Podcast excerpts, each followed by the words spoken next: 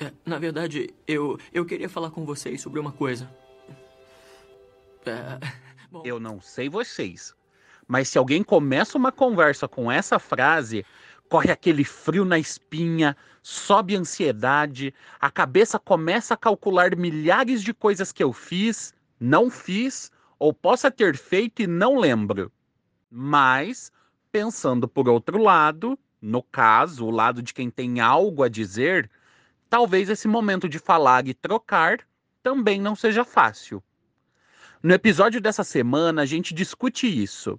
Aliás, para ser mais específico, a gente fala sobre o momento no relacionamento com outra pessoa em que essas conversas podem acontecer. Se você vive com HIV e namora uma pessoa com uma sorologia diferente da sua, ou seja, se você vive uma relação soro diferente, é provável que o momento tenha sido acompanhado de um misto de emoções.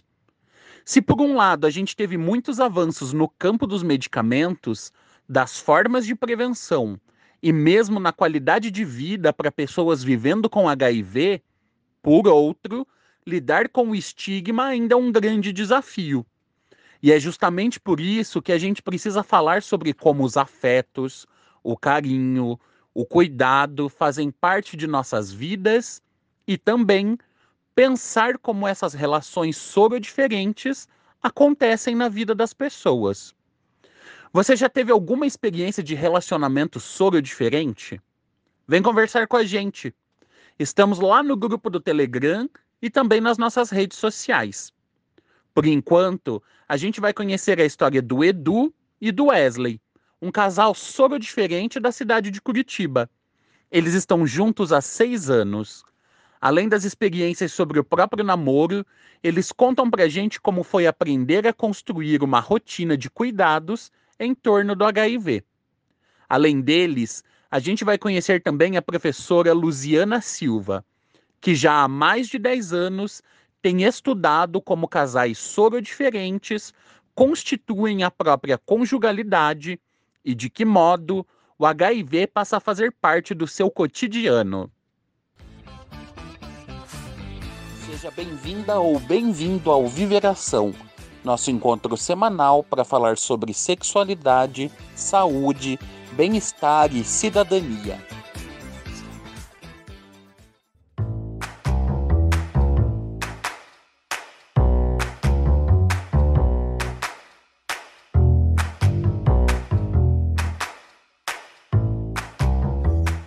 Oi, gente, tudo bem?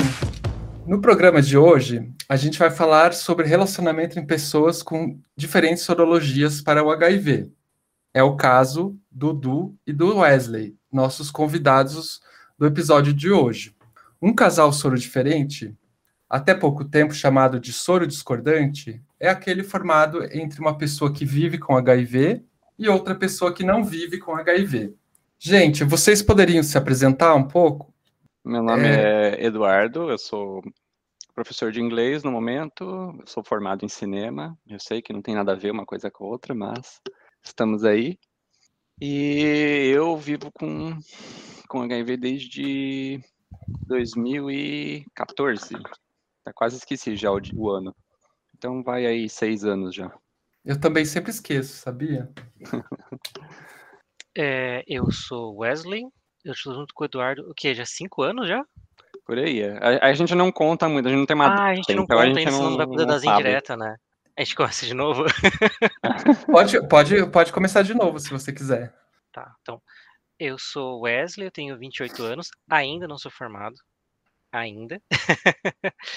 é, moro em Curitiba e já faz o quê? Uns 5 anos que eu tô num relacionamento soro diferente? É, eu acho que até você, você foi a primeira pessoa que me, que eu, assim, que eu conheci que tinha um, namorado é, que tinha uma sorologia diferente, assim, que me falou de uma forma não estigmatizante, preconceituosa. Nós também vamos conversar com a Luziana. Há mais de 10 anos, a Luziana vem pesquisando a construção de relacionamentos entre pessoas com sorologias diferentes e os efeitos sociais e afetivos do HIV na construção da conjugalidade. Se você quiser se apresentar. Sim, olá, eu sou Ziana.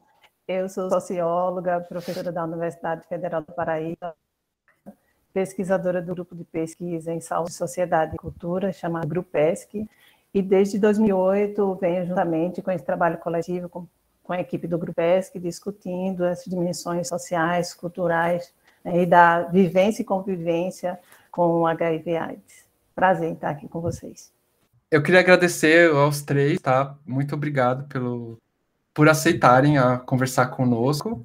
Né? É um assunto que, apesar de de estar tá mudando um pouquinho, ainda tem, tem algumas pessoas que ainda têm, né, assim, medo de falar. E, então, acho muito legal que vocês é, tenham, tenham topado falar com a gente. É que também é importante, né? Quanto mais pessoas falar, mais as pessoas vão perder o medo de falar, né? Sim, sim. É, a ideia é naturalizar, né? É, eu, eu pessoalmente também eu faço isso pensando nisso também, assim. Ah, eu, eu penso, ah, eu, eu sofri é, rejeição algumas vezes, assim, antes do meu atual namorado, e não é uma coisa muito legal, assim. ah, tem... eu penso assim, se alguém te rejeita pela sua sorologia, é uma pessoa escrota menos na sua vida, né? Porque o que, que você ia estar tá fazendo com uma pessoa dessa, né? É melhor estar sem ela.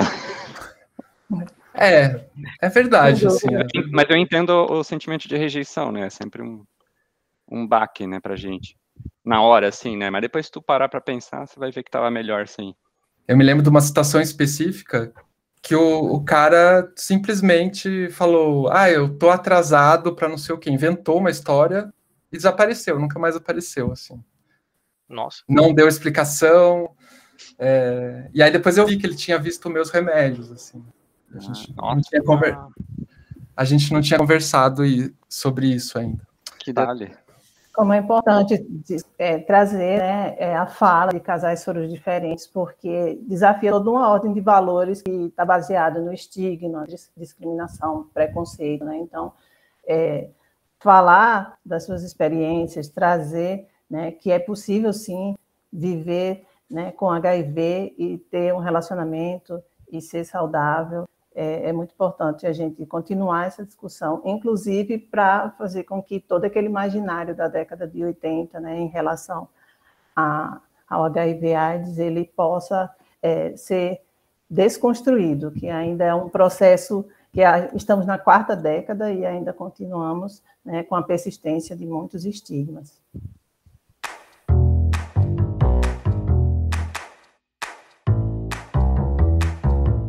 vamos falar de coisa boa, então. Conta, contem pra gente como é que vocês se conheceram, como que foi. E se você quiser, né, compartilhar com a gente, Eduardo, como que foi a, a sensação de falar sobre isso pro, pro Du, se teve isso, né, ou se você descobriu, ele já estava com ele. Quer que eu, quer que eu conte, Wes? É. Acho que pode ir. Tá. Acho que, acho que é mais interessante a tua perspectiva do que da minha, assim. Tá. É, eu tava namorando na época com uma outra pessoa e a gente tinha um relacionamento meio que aberto, assim. Daí, daí esse meu ex-namorado conheceu o Wes. Daí a gente se conheceu através dele, assim. Daí a gente, depois de um tempo, o Wes veio lá morar com a gente. A gente formou um trisal, assim, por um tempo. Ficamos os três. Aí, só que acabou não dando certo com esse, esse nosso ex, que era ex de nós dois, né? Aí a gente acabou terminando com ele ficando só nós dois, assim. Mas com relação à sorologia, o, o meu ex era de boas, assim. Eu lembro que quando eu fui contar para ele a primeira vez, eu fiquei muito nervoso, porque era tipo. Eu tinha acabado de, de, de receber, né, o, o, Não tinha acabado, mas naquele ano, sabe? Era 2014, 15 mais ou menos. Aí eu tava meio, meio nervoso, assim, porque eu não costumava contar para ninguém abertamente, assim, né? Daí eu, eu pensei, ah, isso tá ficando sério, é melhor eu contar logo, né, para tirar isso do caminho. Daí eu tava já me preparando psicologicamente para, sei lá, ser jogado na rua no meio da noite, que eu tava dormindo lá, né, na hora. Mas ele levou bem de boa, assim, daí a gente, né, continuou o relacionamento normalmente. E o Wes, eu acho que é mais de boa ainda, assim, porque antes, assim, tipo, eu, o, outro uh, relacionamento, ele era mais, ele era de boa, mas, assim, às vezes rolava umas preocupações, assim, tipo, quando, por exemplo, quando me cortava, né? Tipo, tipo sangue, assim, contato direto. E com o ele, ele até esquece às vezes, assim, eu acho que ele nem lembra. E, e é, mais, é mais de boa, assim. Ah, sim, nossa, eu até lembro do dia que ele, que ele, que ele contou, assim, que hum. ele tinha chegado a conversar com Eu não lembro ex. do dia. tinha chegado a conversar com o nosso ex que assim, olha, se a gente vai ficar os três juntos, é, você vai ter que contar para ele, né? Daí no dia até ele tava meio assim e tal, daí ele contou para mim, daí eu para mim, ah, não, tudo bem, né? Tipo, na hora, tipo, foi, foi um pouco de choque, assim, um pouquinho na hora, mas falei, ah, tudo bem, né? Dá pra conviver com isso, assim, tipo, até lembro, assim, que daí a gente deu um abraço, tipo, era bem na, na saída, assim, tipo, eu tava entrando no ônibus ali pra trás, ele tava olhando, assim, no, no horizonte, assim, o ônibus indo, sabe? Tipo, eu tava no fundo do ônibus, daí eu vi, assim primeira coisa que eu fiz quando cheguei em casa, eu fui procurar informações, né? Porque, tipo, eu tenho, eu tenho dessa, assim, tipo, primeira vez que eu tô de, de frente com alguma situação, alguma coisa, eu vou lá procurar informações. Aí fiquei sabendo, assim, tipo, indetectável não transmitia, como, como controlava a carga viral, e, tipo, tanta questão, tipo, de um número para carga viral, tipo, isso eu nem sabia que existia também. Inclusive, tipo, foi nessa época também que eu comecei a me testar mais para outras coisas também, sabe? Tipo. É, é legal isso, você falar isso, porque a gente fala, o pessoal fala só do HIV, às vezes esquece das outras, né, das outras é. questões. Enfim. Sim, tipo, também é. mais, ou menos, mais ou menos por essa época eu conheci o COA, né, que é um, Acho que o COA dá para chamar de CTA, né? É o CTA, é o CTA. Daí comecei a fazer os exames por lá também. É, o, isso, isso, é, isso é a cara do Wesley, assim, tipo, uma situação nova, ele vai lá e estuda, lê tudo sobre aquilo que ele consegue encontrar, e com o gato foi a mesma coisa. Arrumou um gato, daí foi estudar tudo que havia sobre gatos e, e é sempre assim. É, até, até assim, eu encontrei um gatinho na rua, assim, trouxe para casa, né? Aí, a primeira coisa que eu fiz foi, tipo, eu tava sem internet na época, eu deixei o gato em, a gata em casa, Aí eu fui direto na biblioteca pública procurar um livro sobre criação de gato. Daí eu fui ver, tipo, tudo que eu podia sobre criação de gato, daí eu voltei. Agora este podcast é sobre gatos. é, eu achei interessante, pessoal, que vocês trouxeram também o tema do, sobre outras formas de relacionamento também. É, só para o pessoal, para os ouvintes saber, saberem, a gente fez um, um episódio sobre isso, que foi o episódio 18. Para quem tiver curiosidade, é só escutar. Agora eu queria conversar um pouco com a Luziana. Ao longo dos últimos anos, é, você acompanhou né, vários casais soro diferentes.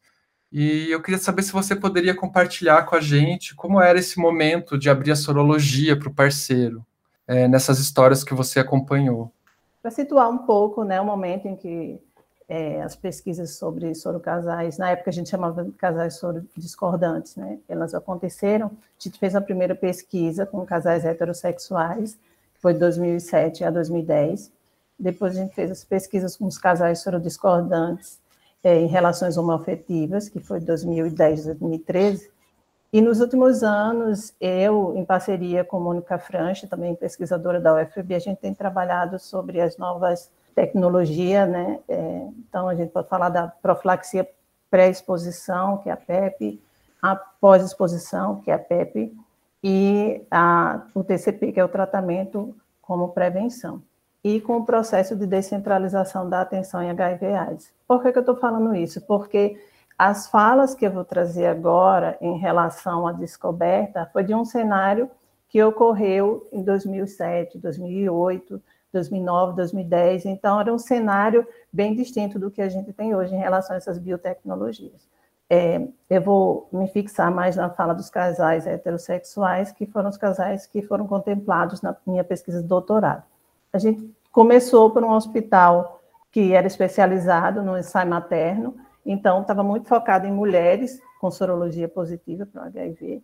E esse momento né, de descoberta, né, é, da sorologia muitas vezes vinha acompanhado no pré-natal ou até no próprio momento do parto. Então, o momento de entrada no, do vírus né, na, na vida do casal, que a gente dividiu entre casais pré-diagnóstico e pós-diagnóstico, e no primeiro momento não havia muito uma, uma dimensão da diferença, né? Havia uma dúvida, acreditava-se que inclusive ambos estivessem é, com o vírus, e a partir do momento em que é, começavam-se as testagens e se tinha o diagnóstico que o parceiro ou a parceira não estava com o, o HIV, então vinha uma série de questionamentos sobre é, quebra de confiança, fidelidade.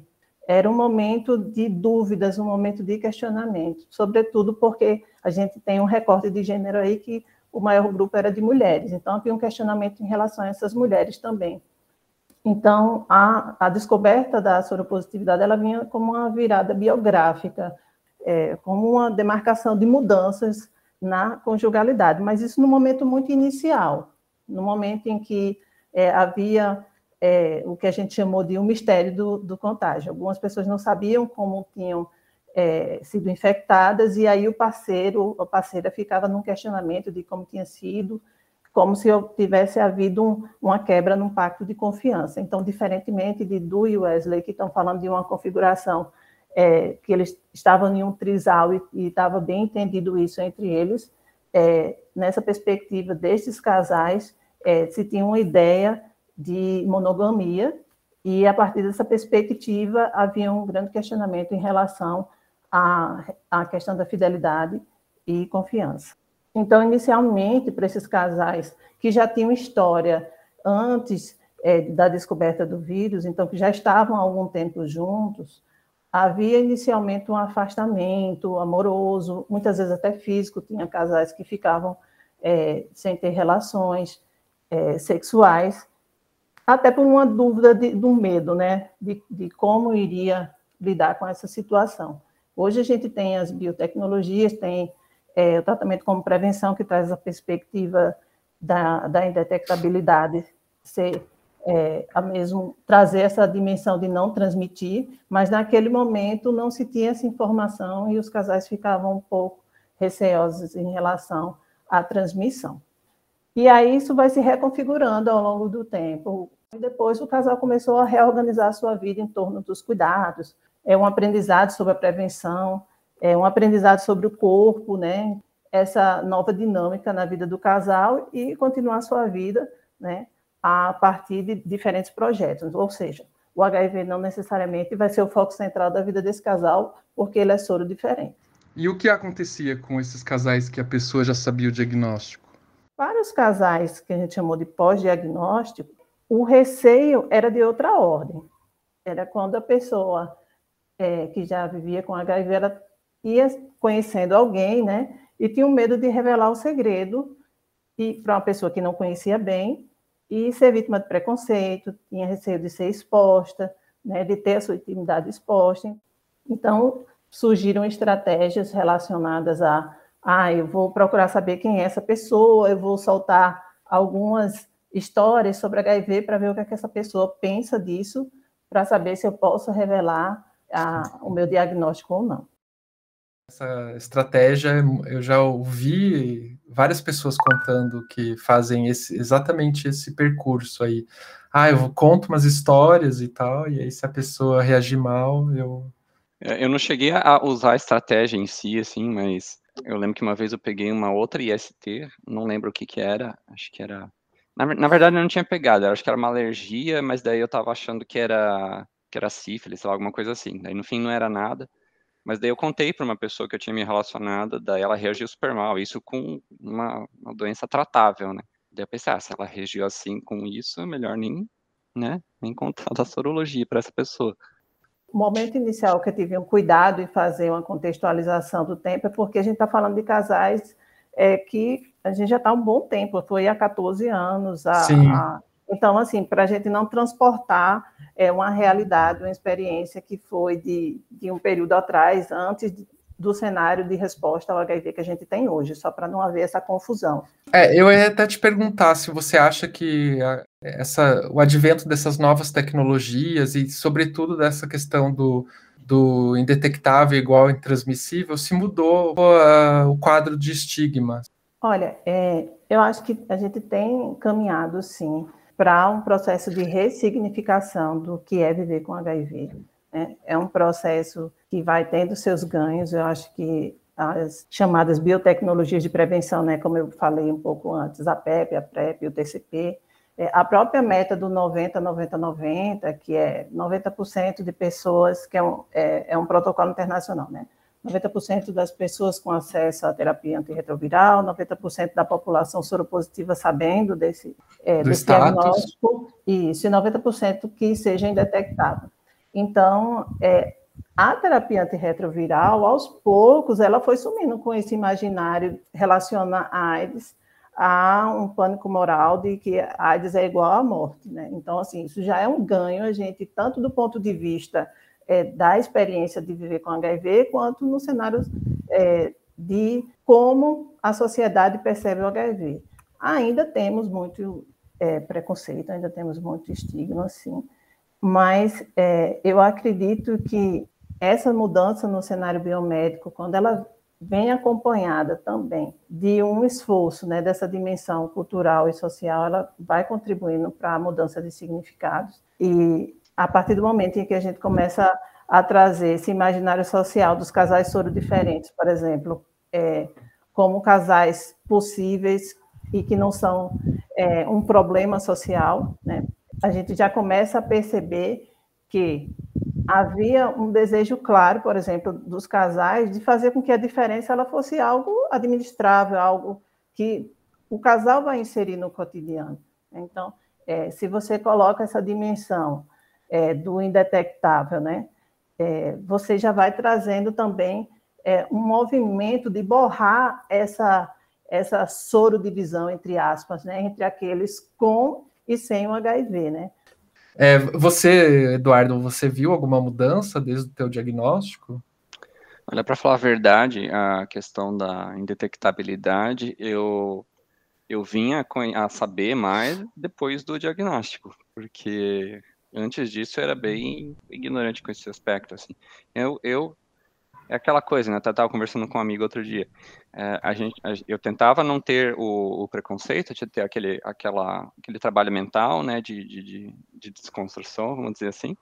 Tanto que eu tive antes disso um ex, uh, antes de conhecer o Wes e, e esse, essa, essa, essa, pessoa que eu falei antes, é, eu, eu, tive um namorado que, que era soro positivo Aí, mas assim, quando você não é, você fica naquele, não sei, tipo um medinho assim lá no fundo, uma receio, uma coisa assim.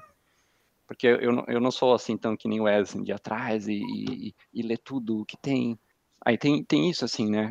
Eu mesmo era ignorante antes de, do diagnóstico. E, me, e hoje, assim, quando eu conheço pessoas e eu falo a respeito, uh, eu percebo assim que muita, bastante gente ainda não tem essa informação, assim, né? Eu, eu falo, não, é igual, tipo, a pessoa que está em tratamento, muito provavelmente está com a, a, a, mesma imunidade de uma pessoa é, negativa, né? Pesquisas mais recentes do Fases e Fases, que é sobre biotecnologia, é, a gente percebeu que essa informação do I igual a I, né, detectável igual a intransmissível, ela não é passada de maneira geral nos serviços de saúde que a gente pesquisou. Ou seja, né, eles entendiam que nem todas as pessoas deveriam receber essa informação, hein, o que já é bem problemático, porque a gente está negando o direito dessas pessoas administrarem a sua vida e a diferença sorológica ou a, a, o HIV em si, né, a partir de uma informação extremamente relevante, é uma informação que, inclusive, é importante para a gente é, expandir na sociedade como um todo. Por isso a gente tem um projeto de extensão que se chama Falando sobre AIDS. Essas informações precisam correr pelo mundo. É, as propagandas que aparecem na televisão são muito rápidas e, e pouco elucidativas sobre o que a gente traz nesse cenário de possibilidades da mandala da prevenção, que é que inclui as biotecnologias. Então, essa questão que Eduardo está falando, a gente percebeu também é, no serviço que a gente estudou em João Pessoa, que é, havia inclusive um marcador social de classe que estava relacionado a quem iria receber essa informação, ou seja, ah, entendia-se que pessoas pobres, com baixa escolaridade, não saberiam fazer um bom uso dessa informação e poderiam, inclusive, trazer um problema para a sua parceria. Então, você está percebendo que você está vendo a pessoa vivendo como um vetor, especificamente. Você está negando, negligenciando, inclusive, seu direito à informação. Nossa, eu não sabia disso.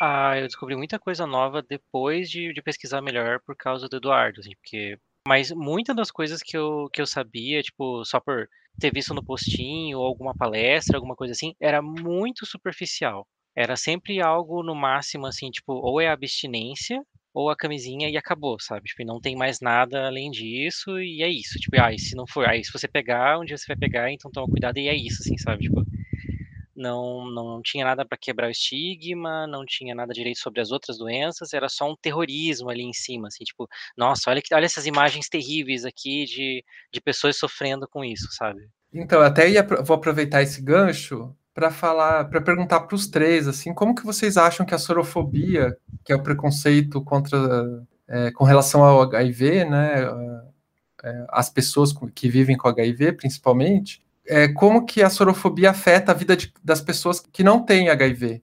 Como que ela afeta, por exemplo, a vida do Wesley, que não tem, mas que se relaciona com uma pessoa que tem? Começa por aquele problema lá, tipo, tem muita gente que não vai no médico por medo de ter alguma coisa, naquela lógica de, olha, se eu não fizer um exame, eu não tenho nada, sabe? Tipo, seja qualquer situação. Quando tem o estigma, é ainda mais que o pessoal não quer nem saber se tem, sabe? Tipo, quando a pessoa poderia ter testado muito antes e ter lidado muito mais tranquilo com a situação, sabe?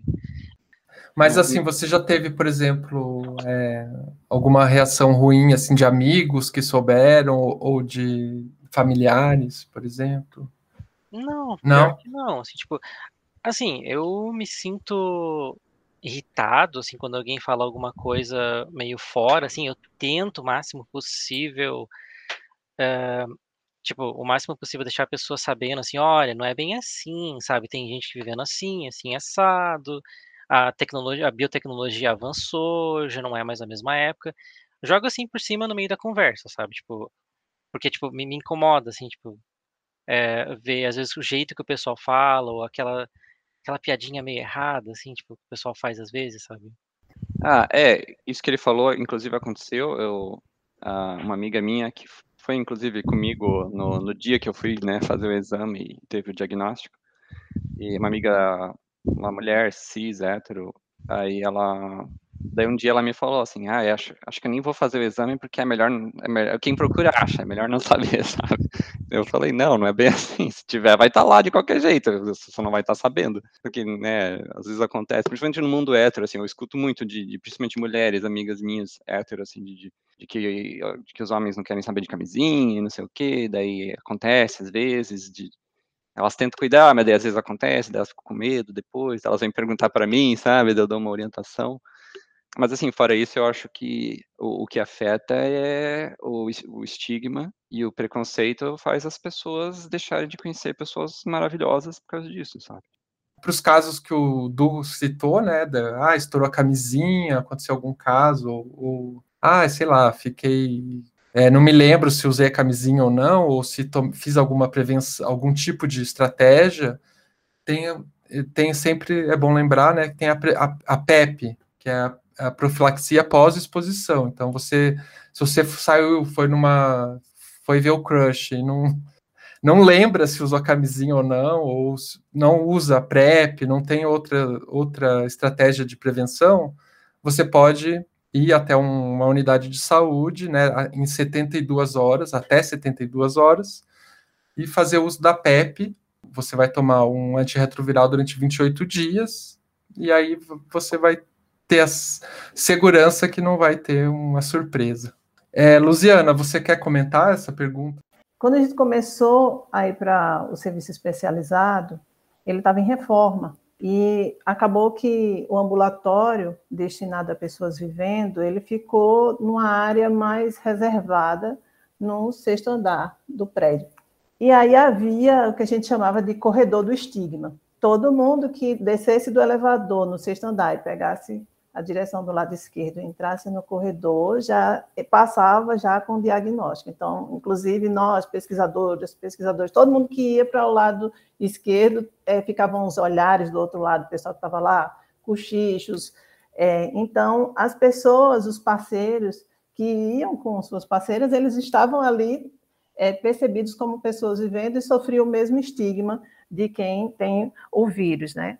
Então, é, quando a gente foi para outro serviço especializado, que é no hospital de referência, o fato de você estar nesse hospital, ele já as pessoas tinham receio de ficar na sala de espera e de serem identificadas por alguém. Então, tinha uma série de estratégias. Tinha pessoas que ficavam girando pelo espaço, assim, é, para entrar em outras alas, até chegar a hora de atendimento, para que não fosse reconhecido por alguém. Então, para a gente ver como essa dimensão do estigma, embora a gente tenha tido muitos ganhos, ela ainda persiste.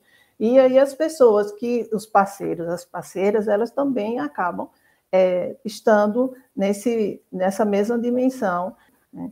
E algumas pessoas relataram que elas usavam mesmo essa dimensão do segredo é, para que não houvesse uma pressão de familiares em torno desse relacionamento. É, imagino, eu imagino. Eu, eu já vi várias situações assim, bem. Eu tinha um colega que, que ele colocava um capuz, assim, manga comprida, óculos escuro tal para ir toda toda imagina todo mês aquele estresse né para ir buscar a medicação. Ah, eu até hoje ainda quando saio de lá pensando ah, vou botar nessa sacola aqui. Ah mas essa sacola é transparente sabe? Dá umas noias assim às vezes. Melhor botar na mochila é, então, e, e, é interessante pensar sobre como o estigma afeta as pessoas que não têm também HIV, né? É, recentemente, a gente teve um caso aqui no, no projeto mesmo, no Viveração, que é, a gente tem uma das pessoas que trabalha no, no projeto, é, é, não, tem, não tem HIV, e, e uma pessoa perguntou para ela, ai, você tem HIV? Fez toda uma investigação na vida dela, porque, é, por, porque ela trabalha no projeto, né, e fala sobre HIV, fala sobre sexualidade e tal, então, é, para a gente ver, né, que o estigma acaba afetando todo mundo, né, até é, ele acaba também é, é, fazendo que as pessoas que não têm HIV não se testem, né, por causa do medo de ir no, no corredor é, da testagem, por exemplo, né, dificulta a adesão ao tratamento né, para as pessoas que já tiveram diagnóstico.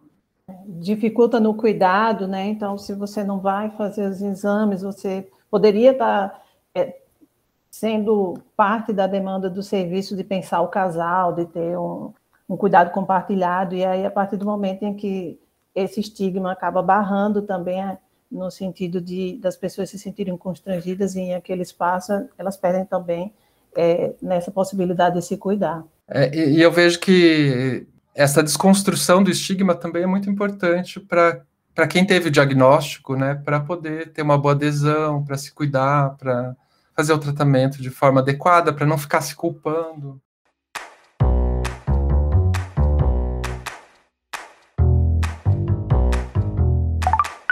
Tem muito associado a essa, dizer assim, essa culpa cristã, essa coisa de, de essa visão cristã de sexo, né, de pecado e toda essa coisa, né, de você não deve fazer muito, senão você é uma, uma vadia e não sei o quê. E não tem essa visão naturalizada do sexo, né? Então, daí as ISTs acabam sendo colocadas junto, né? Nesse, nessa, nessa, nessa coisa do pecado e da, e da é, eu acho legal que... né? Eu acho Mas, legal. Às vezes não tem nada a ver. Você pode ter uma transa que foi sem camisinha, é. mesmo que foi às vezes com até com um parceiro fixo, você pode pegar alguma coisa, né? Então é, na nossa roda de conversa, a gente tinha muitos casos de mulheres que eram casadas e que tiveram diagnóstico de HIV, né? É, e status civil também não é forma de prevenção, né? É, exato. É, mas eu acho que isso é uma questão mais presente, em, não sei, na minha visão, né? Eu não sou pesquisadora, né? Mas acho que parece, me parece uma visão, uma coisa mais presente em casais heterossexuais porque na comunidade LGBT é uma, uma, conversa mais presente, né, a questão de ST e, e HIV, então, uh, entre casais já é, já é uma coisa meio que comum, assim, né, tipo, ah, vamos usar camisinha, se não vamos, vamos usar PrEP, tá meio que todo mundo já sabendo, e já, tipo assim, as pessoas heterossexuais que eu converso já é mais, tipo, não, mas o que, que é isso, não sei o que, eles vêm me perguntam, sabe? É, eu tenho essa impressão também, não sei se é, a Luciana concorda, mas eu também tenho essa impressão. Que... Não, tem, tem muita razão nisso, Augusto. É, diferentemente dos casais heterossexuais, em que a gente percebia que havia uma dimensão de que havia uma barreira simbólica e que esse, essas pessoas não estariam expostas ao vírus, então por isso que é, não, não uso preservativo, é como se a confiança fosse um imunizante para, para é, contra o HIV, quando na verdade muitas mulheres foram infectadas justamente é, por estarem em relações é, que elas pensavam ser monogâmicas, que elas pensavam que não teria uma terceira pessoa, e aí, de repente, chegava o vírus. Então, é, tem essa diferenciação, sim. Até é, essa ideia de grupo de risco, né, ela acabou fazendo um grande desserviço em relação ao enfrentamento ao HIV/AIDS, porque é, a partir dessa dimensão de grupo de risco começou a, a fazer com que parte da população achasse que é uma doença do outro. Algumas pessoas achavam que não estariam né, suscetíveis a ter o vírus. Ah, eu não sou da, da comunidade LGBT, então eu não, não, eu não faço tais práticas. Então, não, gente, a sexualidade está aí, não vai ser a orientação sexual que vai dizer né, se você é suscetível ou não ao vírus. Então, isso trouxe um dano enorme para a política de enfrentamento ao HIV/AIDS, essa dimensão de grupo de risco. Eu, eu ia justamente, gente, perguntar agora como é que vocês, é, vocês dois, enquanto casal, como é que vocês, que estratégia de prevenção vocês usam, né?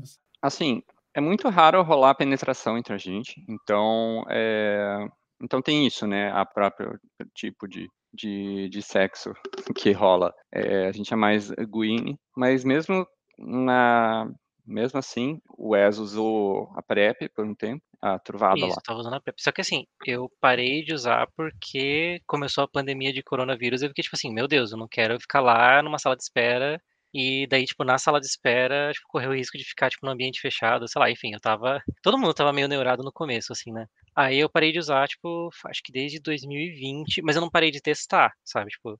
É, inclusive, a gente fez um teste esses dias, né? É, tipo, é, eu, eu tive pegando o exame do A Hora é Agora, sabe? É, tipo, aqui em Curitiba tem um negócio que é o A Hora é Agora. Eu não sei se tem nos outros estados também. Mas. Não, é, não, são, não são em todos, não, mas Ah, em sim. algumas cidades tem. Até pra quem não sabe, pra quem quiser, tipo, ter interesse, você entra lá, digita teu alguns dados assim, mas eles só pegam os dados mais pra pesquisa mesmo. Tipo, aqui em Curitiba você pode escolher pegar na rodoviária. Aí eles te dão um código de um armário, tipo assim, não tem ninguém por lá, sabe? Você só passa no armário e digita o código, tira uma caixinha, tipo, a caixinha é preta, tipo, não tem nada, tipo, tipo, tipo eles ah, caixa discreta e tal, tipo, caso tipo você não queira saber de, tipo, ninguém tentando descobrir se você tá testando ou não, Tipo, é só pegar a caixinha lá e levar pra casa. Aí é o teste de fluido oral, né? Que eles falam. Que você tira ele, passa assim na gengiva um pouquinho, tipo, só uma vez, passar mais de uma vez pode dar problema. Aí você coloca no líquido ali, espera um pouquinho, e daí ele dá o resultado. Tipo, é tipo aquele teste de gravidez que dá o resultado de uma faixinha ou duas faixinhas. Só que importante, assim, tipo, cuida do tempo certinho que você faz. Porque ele dá uma faixinha, e se você esperar demais, ele vai aparecer uma outra faixa, mas não é um resultado válido, sabe? Tipo, Daí você segue mais ou menos por lá, assim, tipo. E eu tava testando por lá, porque daí é aquela coisa, não tem contato com ninguém, né? Tipo, e vai direto. Aí a gente foi no COA. qu- Quanto tempo já? Faz uns poucos meses, na verdade, tipo. Eu acho que não faz nem um mês, um mês ou dois. É, tipo, só pra não perder o costume, porque é aquela coisa, no A Hora é Agora só tem teste pra HIV por fluido oral, né? Não tem pras outras IST. Aí eu fui lá pra testar pras outras também, né? E daí tava bem vazio, assim, bem espaçado, então, tipo, eu tava neurado à toa, assim, tipo. Até, tipo, tô pensando quando terminar, tipo, a pandemia de verdade mesmo, todo mundo tiver mais vacinado, voltar com a PrEP, porque é aquela coisa. É um cuidado a mais, né? Tipo, por mais que, tipo, geralmente não rola penetração entre, entre eu e o Du, assim, mas é um relacionamento aberto, vez ou outra eu encontro uma outra pessoa. Eu tenho mais, mais de um namorado, na verdade, tipo, é o Du e o Jonathan, tipo, a gente tem esse acordo. A gente só concorda, assim, tipo, sempre, ó, avisar se fez com alguém, como foi, ficar de olho, tipo, se tem algum sintoma, já ir testar. Basicamente isso, assim, tipo, não... É, eles são soro concordantes. Soro iguais, agora é o termo, não sei. É, eu não sei qual que é o termo, inventei agora. Que, que antes, quando, quando, quando tipo, eu tava com o Eduardo no comecinho, era, era soro discordante, mas agora é soro diferente, né, que fala. É, então, eu não É só- sei. só Talvez a melhor do Lu- que discordante. Luziana saiba. Eu tô por fora também. Eu não sei. Eu sei, eu sei do soro diferente. Agora, do quando é igual, Soro concordante. soro é, concordante, né? é isso. Sabe que eu, eu, eu tava me lembrando, você contando agora, Wesley, assim, eu acho legal que vocês têm um diálogo entre vocês muito aberto, assim, isso é muito legal. é muito importante para manter um relacionamento legal, assim. E eu até me lembrei agora, assim, na, enquanto você contava, de como quando a gente se conheceu, né, na, naquela escola de inglês. Sim. Que você uma vez a gente estava almoçando, assim, e o Wesley fala disso, assim, dessa vida, da parte amorosa dele bem fácil, assim, mais fácil que eu até. E, e, aí eu, ele falando, ah, porque meus dois namorados, assim, e aí as duas professoras, assim, aquelas professoras bem conservadoras olhando assim, pra ele. Mas é também porque na hora o, o Guto tava, tipo assim, eu não conhecia o Guto ainda, tava conhecendo.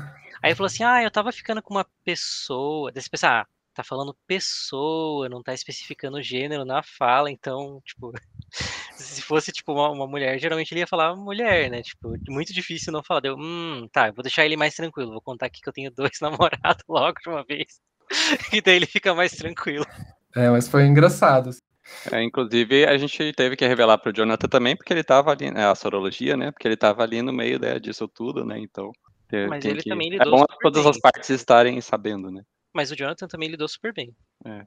Não, eu, eu acho super interessante, né, de pensar que essa dinâmica, inclusive lá na minha tese, eu, eu coloco justamente dinâmicas de conjugalidade, porque é cada, seja um trio, seja uma dupla, né, é, vai fazer a sua é, lógica conjugal a partir do, do que entende que é melhor para si. E é muito interessante trazer essa discussão quando a gente está pensando nos casais diferentes, que você tem é, uma pessoa que vive com HIV, duas pessoas que não vivem, e como consegue dialogar bem, trazer a diferença à tona, mas não como problema, como algo a ser administrado, algo que faz parte da relação dos três, mas que não é algo que vai definir né, o que eles, a forma como eles se organizam.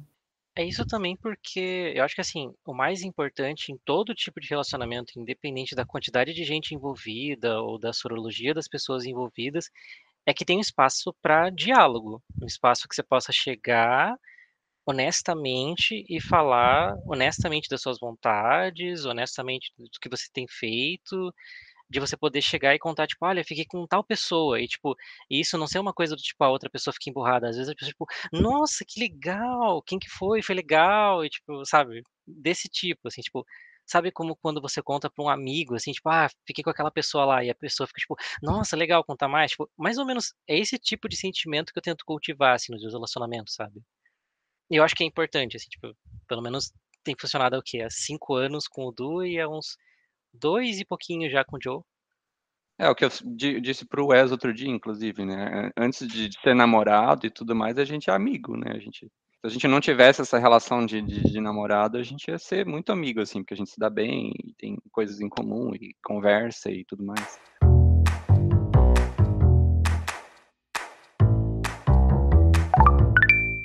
Eu tenho mais uma pergunta, gente.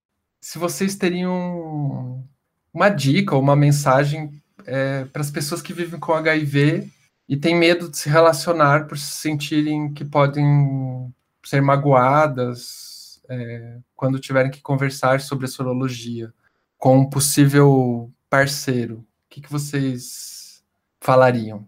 E também queria saber, para quem não vive, o que vocês dariam de dica também é, para como lidar com essa situação, né? De caso um dia você que está ouvindo aí não vive com HIV, mas conheça alguém com HIV, o que, que vocês falariam para essa pessoa, né? Eu meio que já falei, né? Tipo, se a pessoa não te dispensa ou te rejeita ou de alguma forma, por causa disso, provavelmente não é uma pessoa para você. Mas, assim, pensando melhor, talvez, como a, a, a Luciana falou, tem muito desinformação, né? Como a gente falou aqui, né? Tem muita desinformação. Então, de repente, se você já tiver num relacionamento e for contar depois, por exemplo, deixar dar essa informação, né? Meio que educar, sei lá, a pessoa, explicar. Se ainda assim não rolar, a pessoa te, te rejeitar de alguma forma, então é, é importante ter em mente isso, né? Que tipo, essa pessoa não era para mim, para não você não ficar sofrendo ali, tipo, como se aquilo fosse uma culpa sua ou coisa assim, sabe? Tipo, coisas que acontecem na vida e a gente tem que lidar com elas, sabe? Se a outra pessoa não entende isso, então talvez seja melhor viver sem essa pessoa. Então, é isso. É importante lembrar também que ninguém é obrigado a contar, né? Caso você esteja num relacionamento, você conta se você quiser, né? Se você se sentir confortável e tal. Mas, né? Mas não, a obrigação não existe. É, tem muito disso, né? A é. pessoa é. conta e mesmo contando, às vezes o outro reage mal, tipo, ah, por que você não me contou antes? Sabe? Mas eu tô contando agora. Então, antes eu não tava me sentindo confortável, sei lá, tem o meu lado, tem que ver o meu lado também, né? Se muito também é legal tipo, falar para uma pessoa, tipo, no caso você ser negativo e a outra pessoa tipo positivo, fala tipo, olha, não é uma sentença de morte, se você for ver, tipo, ó, lembra o ator que fez o Preytel lá no Pose? Ele, tipo, recentemente abriu a sorologia dele. Tem o, o Jonathan do Queer Eye também. Recentemente, acho que ele escreveu um livro sobre a sorologia dele, tipo, e olha como ele tá, tipo, super bem, levando o programa pra frente, tipo, deixando o pessoal feliz. Tipo, você também pode fazer a mesma coisa com a tua vida, tipo, não acabou, sabe? Tipo, mostrar pra pessoa que, que não acabou ali, sabe? Tipo, não tem muito sentido o estigma existir ainda, sabe? Acho que, acho que é o mais importante nessa hora. Tipo, não, acho, que, acho que a Luziana vai saber dizer melhor também, mas na verdade, eu acho que vocês têm muito mais propriedades do que eu para falar, né, para trazer a tona a experiência de vocês. Eu estou muito feliz de estar aqui no diálogo com vocês. É, mas pensando, né, nessa questão de não existe uma receita, né, de, de casal soro diferente, porque a, essa diferença ela está encapsulada nas demandas outras da vida. O casal não se reduz ao HIV, e, embora tenha uma série de discussões sobre as novas biotecnologias de controle sobre o corpo, de governança, mas elas estão aí transformando as formas de viver e conviver com HIV, possibilitando a indetectabilidade, né? É, trazendo essa questão da corresponsabilidade, porque um dos grandes problemas é que colocam-se muitas vezes a responsabilidade só na pessoa vivendo, mas é um relacionamento, mesmo que seja casual. Então, a responsabilidade de uma relação é de ambos. E o desafio da, dessa nossa quarta década da cronicidade da AIDS é que essa narrativa do pretenso fim da AIDS ela não implique num, num arrefecimento da política de enfrentamento à epidemia, para que a gente possa trazer acesso dessas biotecnologias para os diferentes grupos sociais, né? É, considerando que a luta pelo estigma continua e que as possibilidades de conviver com HIV né, estão trazendo qualidade de vida, né, trazendo é, a possibilidade de você é, continuar o seu projeto de casal, de vida, de família, ou, ou de uma relação casual a partir de outros parâmetros. Eu, eu, assim, pessoalmente, eu prefiro uma perspectiva, assim, das vezes que eu fui rejeitado por isso, pode até ter sido na situação ali comigo tal, mas eu prefiro pensar assim, ah, aquela pessoa não está no momento certo, né, não tem informação suficiente e, e aí né, eu me desobrigo um pouco também de ficar com raiva e tal, porque também isso enche o saco, né? Ficar se sentindo, sentindo raiva das pessoas, assim, eu não, enfim, é... Bom, gente, eu queria agradecer vocês, eu acho que o papo foi muito legal. Então eu queria, eu queria saber se vocês têm assim últimas palavras, o que vocês quiserem falar. Ah, eu que agradeço e é, eu também não. Eu só quero agradecer, né? Dizer que foi, foi muito legal a gente estar tá compartilhando, né? A discussão sobre esse momento e também convidar todo mundo para ir lá no Falando sobre AIDS no Instagram, que é o nosso projeto de extensão. Obrigada.